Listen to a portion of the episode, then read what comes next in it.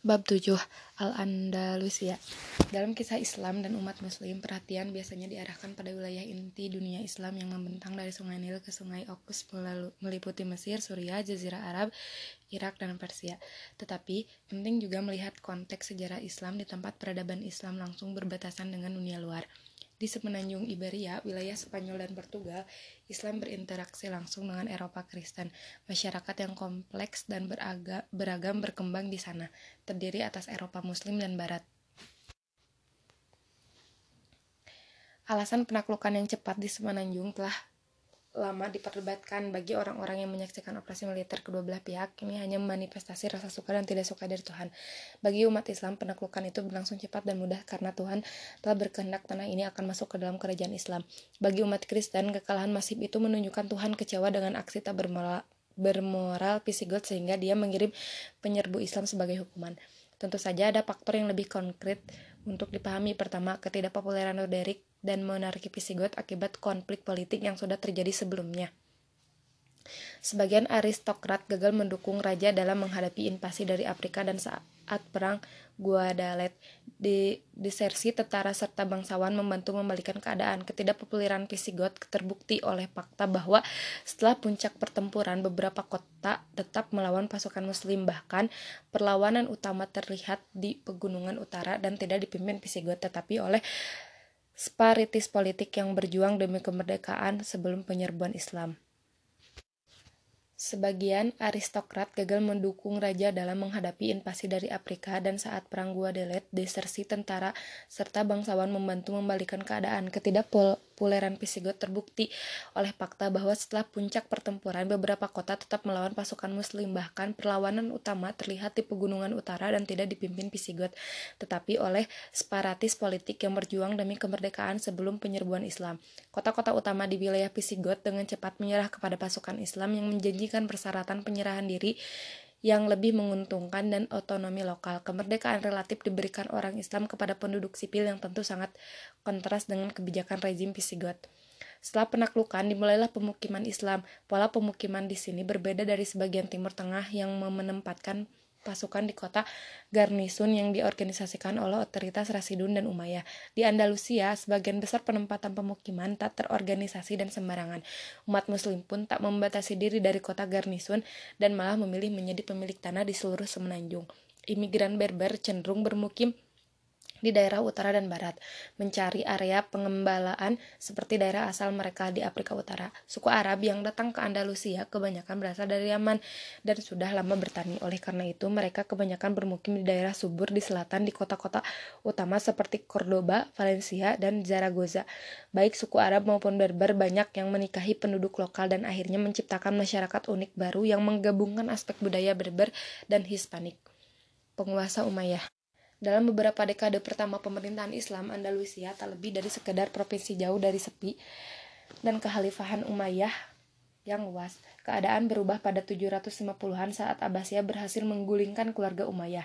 Di Suriah, sebagian besar anggota keluarga Umayyah dipenjara atau dihukum mati. Salah seorang Umayyah muda berhasil lolos dari pembunuhan. Abdul Ar-Rahman, pangeran berusia 20 tahun, melarikan diri dari Damaskus pada 750 Masehi persis di depan hidung pasukan Abbasiyah. Ia memulai perjalanan epos melintasi dunia Islam untuk mencari bantuan dan dukungan setelah seluruh keluarganya mati. Ibunya seorang Berber, sehingga ia mencari bantuan di tanah asal Berber di Afrika Utara. Selalu selangkah di depan tentara pengejar Abbasiyah, akhirnya ia mendapatkan dukungan bagi keluarga Umayyah di Andalusia pada 755 Masehi. Di sana ia menobatkan diri sebagai penguasa negara Umayyah dengan Cordoba sebagai ibu kota yang secara politis terpisah dari Abbasiyah di Baghdad nun jauh di sana. Perjalanannya dari Suriah ke daerah barat yang jauh membuatnya mendapat julukan Al-Dakhil, sang imigran. Emirat Umayyah yang didirikan Abdul Ar-Rahman Ad-Dakhil menjadi kawah percampuran budaya selama berabad-abad setelah kekuasaannya. Orang-orang dari dunia Islam terus berimigrasi ke sini dengan membawa aspek budaya tempat asal mereka. Selain itu, sebagian besar penduduk asli Hispanik masuk masuk Islam pada akhir 800-an dan awal 900-an. Menjelang 950 Masehi, sekitar setengah penduduk semenanjung Iberia kemungkinan muslim dan menjelang 1100-an orang Kristen hanya sekitar 20% dari jumlah penduduk.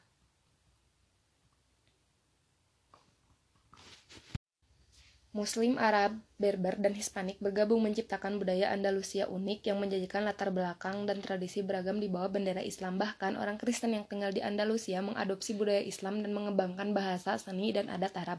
Pengaruh budaya dan bahasa ini masih tampak hingga sekarang dalam bahasa Spanyol yang tetap memakai banyak kata pinjaman dari bahasa Arab.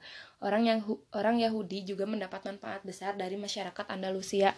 Di seluruh Eropa, orang Yahudi hampir tidak diterima pada abad pertengahan dan pembunuhan berencana menjadi ancaman tetap bagi mereka. Tetapi di, di Spanyol Islam, Yahudi mendapat kebebasan untuk menjalankan agamanya dan menjadi bagian integral masyarakat. Filsafat Yahudi mencapai puncaknya di Spanyol Islam dengan menghasilkan ilmuwan seperti Maimonides yang sekarang dikenal sebagai salah satu filsuf Yahudi terbesar sepanjang masa. Puncak negara Umayyah di Spanyol terjadi selama pemerintahan Abdulrahman III dari 912 hingga 961 Masehi. Dalam hampir setengah abad kekuasaannya, ia menyatakan diri sebagai khalifah dunia Islam walaupun tak mempunyai kekuatan di luar semenanjung Iberia, klaimnya tentang peran leluhur Umayyah yang berkuasa pada abad ke-7 dan ke-8 berperan penting untuk melawan kekuatan Fatimiyah yang baru tumbuh di Afrika Utara. Khalifah Abbasiyah di Baghdad ibarat menjadi tahanan yang kehilangan pengaruh di istananya sendiri di bawah perintah berbagai dinasti Turki sebagai sedangkan Syiah Fatimiyah menjelma ancaman nyata bagi keberlanjutan eksistensi Sunni Islam sebagai kekuatan politik. Abdul Rahman III mencintai seni dan ilmu pengetahuan dalam kadar yang sama dengan Al-Ma'mun dari Abbasiyah sebelumnya dan Sulaiman yang hebat di Ottoman nantinya lebih dari 600 perpustakaan berada di ibu kota Cordoba, perpustakaan terbesarnya berisi koleksi lebih dari 400.000 buku dalam berbagai bahasa. Ada sangat banyak toko di kota menghasilkan barang-barang yang berharga di seluruh Eropa. Kulit, sutra, kertas, wol, dan kristal. Semuanya diproduksi di Cordoba dan diperdagangkan ke seluruh Eropa dan di dunia Islam. Cordoba menjadi kota kelas dunia yang berperan sebagai jembatan antara Eropa yang terbelakang dan kebanyakan buta huruf dengan kota-kota berkebudayaan tinggi di dunia Islam.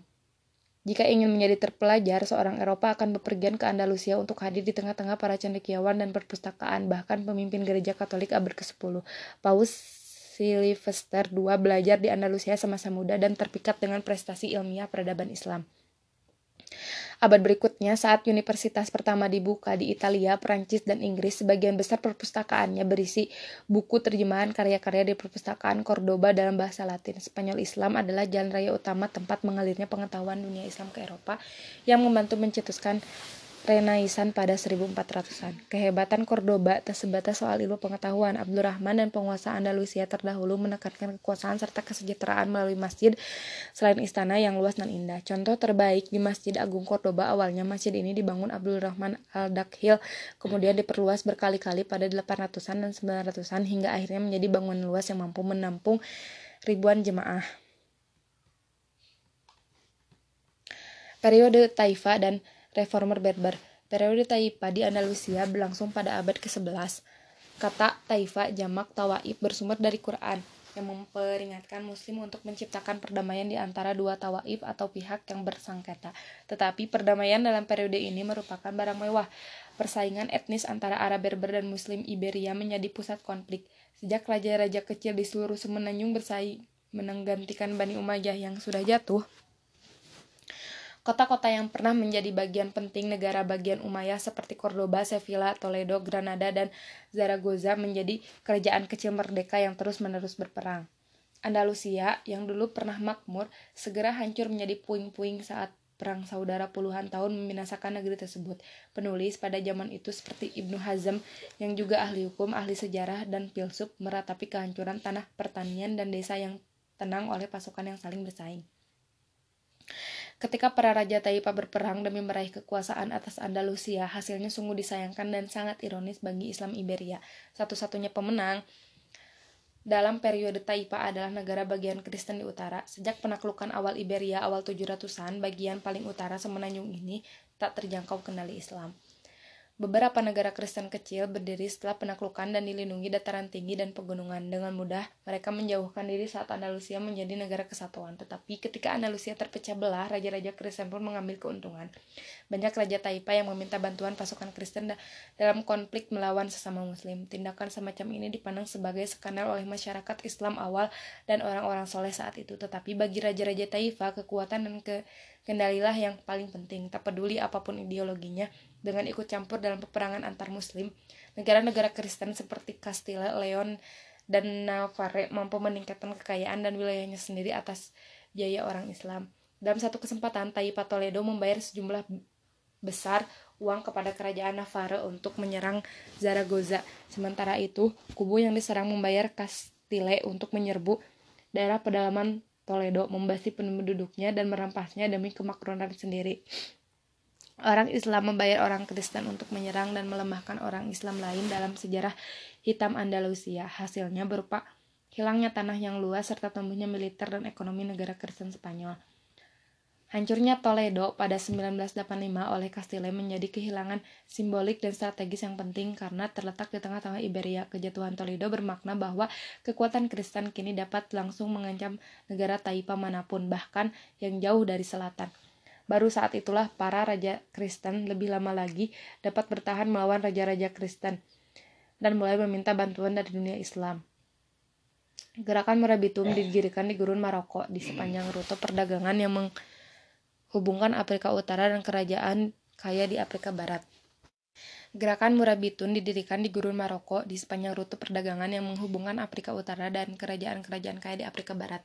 Penduduk di sana adalah orang Berber yang telah masuk Islam berabad-abad lalu setelah penaklukan Islam di Afrika Utara pada 600-an. Menjelang abad ke-11, hampir seluruh suku Berber bernama Islam namun, banyak dari mereka yang berpegang pada keyakinan dan peribadatan pra-Islam. Aliansi suku pra-Islam sungguh kuat, tak seperti persaingan suku Arab pra-Islam di Jazirah Arab.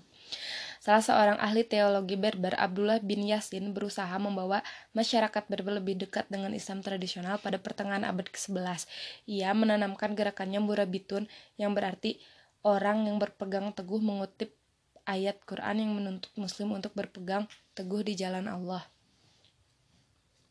Bahasa Spanyol dan Inggris menyebutnya sebagai dinasti Almoravid, nama yang dikenal sekarang. Pada dasarnya, gerakan ini sederhana, sesuatu yang membuatnya kian populer. Ibnu Yasin mendeklarasikan bahwa Murad Bitun punya tiga tujuan, memperjuangkan kebenaran, mencegah ketidakadilan, dan menghilangkan pajak-pajak yang tak islami. Gerakan Murabitun berkembang dengan pesat sepanjang abad ke-11 tanpa penaklukan. Pesan mendasar dan gaya hidup sederhana Murabitun tampak menarik bagi suku-suku Berber. Hal ini mengingatkan akan kesederhanaan dan kelugasan Nabi Muhammad, sama seperti banyak orang Arab menerima Islam dengan sukarela pada abad ke-7. Sebagian besar suku Berber bergabung dalam persekutuan Murabitun tanpa paksaan. Menjelang 1180-an, gerakan ini meluas dari Afrika Utara ke daerah kaya, Gona di Afrika Barat. Pertumbuhannya yang cepat dari gurun Sahara memperlihatkan perdebatan yang mendasar dari Islam Spanyol. Saat peradaban Islam mapan sudah ada di Andalusia selama ratusan tahun, gerakan Murabitun menjauh dari kekayaan dan kemewahan kehidupan kota. Saat rekonkuista Kristen mengancam eksistensi Spanyol Islam, para raja Taipa memohon bantuan kepada Murabitun di bawah pimpinan Alfonso 6 dan Castile pada akhir seribuan, Reconquista mencapai benteng kota Sevilla, sebuah pusat politik utama Islam di Spanyol. Maka Raja Sevilla bersama para pemimpin Islam yang saling bertengkar di Iberia mengirim pesan kepada Murabitun atas nama Persatuan Islam untuk melawan Kristen sebagai musuh bersama. Pada 1086, Murabitun mengirim pasukan yang dipimpin Yusuf bin Tasfin guna melintasi selat Gibraltar bersama 12.000 tentara. Ibnu Jiyad menyeberangi selat yang sama untuk menaklukkan Iberia di bawah kekuasaan Islam 375 tahun sebelumnya. Sekarang Ibnu Tasfin melakukan hal yang sama untuk memastikan agar tetap seperti itu. Akan tetapi tampak jelas bahwa ini bukanlah operasi penaklukan. Ibnu Tasfin datang karena diminta oleh para raja Andalusia dan sepertinya tak berminat mencaplok wilayah itu atau menjadikannya bagian dari kerajaan Murabitun. Pada 1090 Masehi, penaklukan Andalusia oleh Murabitun dimulai dengan dipimpin langsung oleh Ibnu Taspin yang mengakhiri periode Taifah. Raja-raja Taifah tak mau menyerahkan kekuasaan mereka pada Berber. Bahkan sebagian bersumpah setia pada kerajaan Kristen untuk menahan Murabitun. Tindakan ini memperkuat kecurigaan penduduk Andalusia dan ulama Islam bahwa raja-raja Taifah hanya memikirkan diri sendiri dan kekuasaannya, bukan ingin mempertahankan dunia Islam. Pemberontakan umum untuk mendukung Murabitun pecah di seluruh Andalusia dipimpin para ulama yang menuntut kembalinya kejayaan masa lalu. Maka pengembalian wilayah Islam Andalusia oleh Yusuf bin Tasfin relatif tanpa pertumbuhan darah. Saat raja-raja Taipa digulingkan satu demi satu mereka diasingkan ke Afrika Utara sehingga perselisihan remeh mereka tak lagi menyebabkan perpecahan di Andalusia. Dalam waktu 10 tahun, seluruh negara Taipa telah menyerah pada Murabitun, kecuali Jaragoza. Rajanya cukup bijak untuk menyadari kekuatan Berber dan menandatangani kesepakatan persekutuan. Yusuf bin Taspin dengan kerajaan yang membentang sepanjang 3000 km dari Andalusia sampai Gona menjadi salah satu orang terkuat di dunia pada akhir abad ke-11.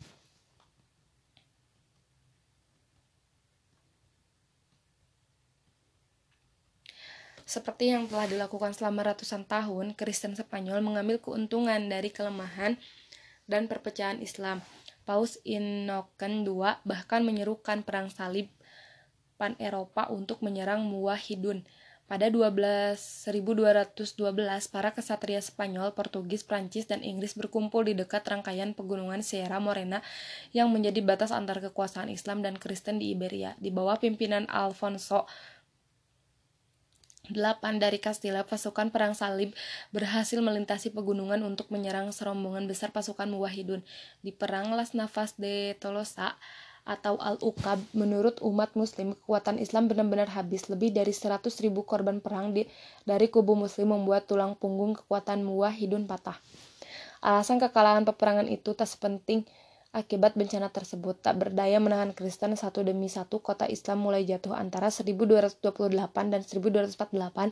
Valencia, Sevilla, Badajoz, Mazorca, Murcia, Zaine, dan kota-kota lainnya runtuh dalam serangan gencar Kristen. Pada 1236, Cordoba jatuh ke tangan Castilla, ibu kota bersejarah di awal Islam Spanyol dengan masjid agung, perpustakaan, istana, dan taman monumental tak mampu menahan pasukan Castilla, masjid tersebut dipaksa berubah menjadi katedral Katolik dengan kafel raksasa di tengah bangunan. Tata letak bangunan tersebut yang ceruknya menghadap Mekah dan prasasti Quran Qurani di dinding semuanya tetap ada mengelilingi kafel Kristen dan ironisnya menjadi saksi sejarah sebagai tempat peribadatan Islam. Pada abad ke-16, Kaisar Roma Suci akan mencela perubahan masjid itu menjadi katedral menyebut bangunan yang amat indah itu telah diubah menjadi sesuatu yang biasa dan umum. Morisco, sejarah politik Andalusia berakhir pada 1492 Masehi, tetapi ini bukanlah akhir dari penduduk Islam Spanyol. Masih ada sekitar 500 500 sampai 600 ribu muslim dari total penduduk 7 sampai 8 juta di seluruh semenanjung Iberia. Sebagian besar berada di bekas Emirat Granada. Tak mungkin bagi monarki Katolik untuk memaksa keluar orang sejumlah itu dalam waktu singkat. Banyak wilayah di seluruh Iberia yang masih bergantung kepada penduduk muslim untuk menjalankan ekonomi lokalnya. Selain itu, Spanyol tak punya cukup warga untuk mengisi kota yang dikosongkan. Malahan, awalnya Ferdinand dan Isabella mengambil pendekatan yang toleran terhadap minoritas muslim. Umat muslim memang kehilangan beberapa kedudukan sosial karena sekarang penguasaannya berbeda agama, tetapi mereka mendapat kebebasan untuk melanjutkan ibadah sesuai keyakinan dan di bawah monarki Spanyol. Tak berarti Kristen tidak berusaha mengajak orang Islam berpindah agama. Setiap orang Islam yang sukarela berpindah agama akan mendapat kucuran hadiah, emas, kuda, dan barang berharga lainnya. Ini membuat sejumlah besar orang Islam masuk Kristen pada tahun-tahun setelah 1492 Masehi. Yang mengejutkan dan mengecilkan hati pihak Kristen setelah mendapatkan hadiah, sebagian besar orang yang beralih agama akan sholat di masjid dan membaca Quran lagi. Karena muslim mengambil keuntungan dari insentif yang ditawarkan dan tak tulus masuk Kristen, gereja Katolik memutuskan mengambil pendekatan yang lebih keras. Francis, Francisco Zimenez di Cisneros, seorang uskup agung ditunjuk pada 1499 untuk mempercepat proses perpindahan agama dengan melecehkan muslim Spanyol, menyiksa dan menangkap secara acak mereka yang tak mau berganti keyakinan. Ia menyatakan, jika tak tertarik dengan jalan penyelamatan, para kafir itu harus diseret ke jalan tersebut. Hasilnya berupa pemberontakan muslim Spanyol melawan penindasan uskup agung baru itu. Mereka memberi membikin dekade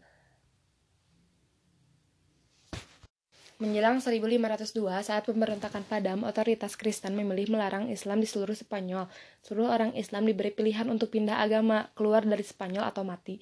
Seperti penduduk Granada, Muslim di seluruh Spanyol pun memilih masuk Kristen, segera monarki Katolik dapat menyombongkan diri telah menjadikan semua penduduk beragama Kristen dalam beberapa tahun. Akan tetapi kenyataannya Islam tetap hidup di Spanyol di bawah tanah. Bekas Muslim yang disebut Morisco oleh Spanyol menyatakan masuk Kristen untuk menghindari hukuman yang tak kenal henti. Mereka tetap hidup sebagai Muslim secara rahasia di rumahnya sendiri. Otoritas Spanyol mungkin mencurigai Morisco tak tulus masuk Kristen maka mereka menetapkan banyak hukum sebagian sebagai bagian dari inkuisi Spanyol sepanjang awal 1500-an untuk membersihkan Morisco dari masa lalu Islam mereka. Menyembeli binatang berdasarkan hukum Islam dinyatakan dilarang pada 1511 oleh dekret kerajaan. Perempuan tidak boleh menutup mukanya pada 1513 selanjutnya Morisco dilarang menggunakan pemandian umum atau menutup pintu di rumah pada minggu untuk memastikan tak seorang pun menjalankan ibadah Islam secara diam-diam. Pernikahan harus dihadiri oleh orang Kristen lama untuk memastikan upacara perkawinan tidak diselenggarakan menurut hukum Islam. Pada 1526 berbicara dalam bahasa Arab tergolong perbuatan melanggar hukum dan Morisco dipaksa berbicara bahasa Kastilia termasuk ketika di rumah. Usaha memisahkan, memisahkan Morisco dari agama dan warisan budayanya hanya membuat mereka semakin sembunyi-sembunyi dan menyebabkan mereka lebih bersemangat memegang teguh keyakinannya. Secara keseluruhan, inkuisi gagal menghilangkan Islam dari hati kebanyakan orang Morisco. Malahan, cara ini memaksa mereka menjadi lebih kreatif menghindari hukum. Banyak ulama menuliskan patwa mengizinkan umat muslim beribadah dengan cara yang tak tradisional untuk menghindari hukuman penguasa. Sebagai contoh, Patwa terkenal pada 1502 oleh mufti dari Oran sekarang bernama Algeria memperbolehkan wudhu tanpa air dengan menyentuh dinding bersih, sholat pada malam hari bukannya lima, hari, lima kali sehari, dan makan daging babi jika dipaksa. Perintah keagamaan secara terbatas dilakukan di rumah karena masjid dan sekolah ditutup atau diubah menjadi gereja Kristen. Akan tetapi, bahasa Arab bertahan di balik pintu yang tertutup karena orang tua tetap mengajarkan ritual Islam dan ayat-ayat Quran kepada anak-anaknya. Orang Morisco bernama Kristen akan tetap ke gereja pada minggu berdoa menurut ritual Kristen. Ketika di rumah, ia dipanggil dengan nama-nama muslim rahasia, membaca Quran dan berdoa dengan cara Islam.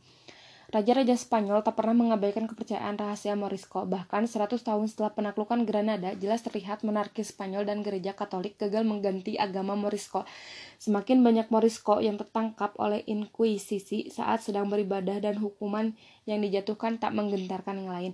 Raja Philip III yang sangat dipengaruhi pendeta Katolik garis keras memutuskan untuk mengusir seluruh Morisco keluar dari Spanyol. Meskipun protes dari aristokrat merebak di seluruh Spanyol, mereka menganggap pengusiran Morisco mengganggu perekonomian. Dampak dekret kerajaan itu terasa pada tahun berikutnya.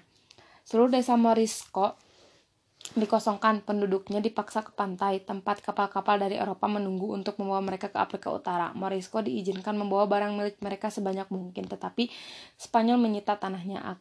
Anak di bawah umur 4 tahun tidak diusir, tapi diambil dari keluarganya untuk dipelihara sebagai anak Kristen.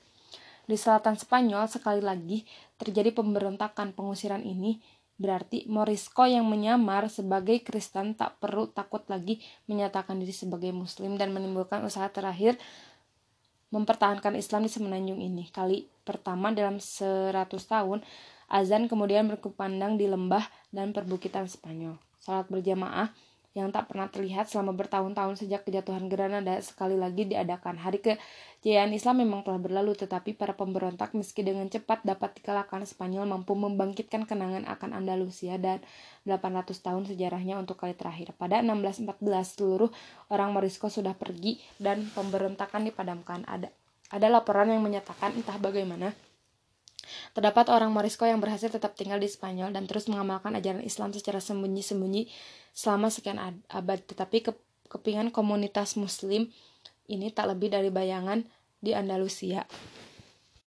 Meskipun telah memberikan sumbangan bagi sejarah semenanjung Iberia dan Eropa, Islam sudah lenyap dari Spanyol. Tetapi meski mengalami kejatuhan di titik terluar barat, Islam mulai bangkit kembali di timur.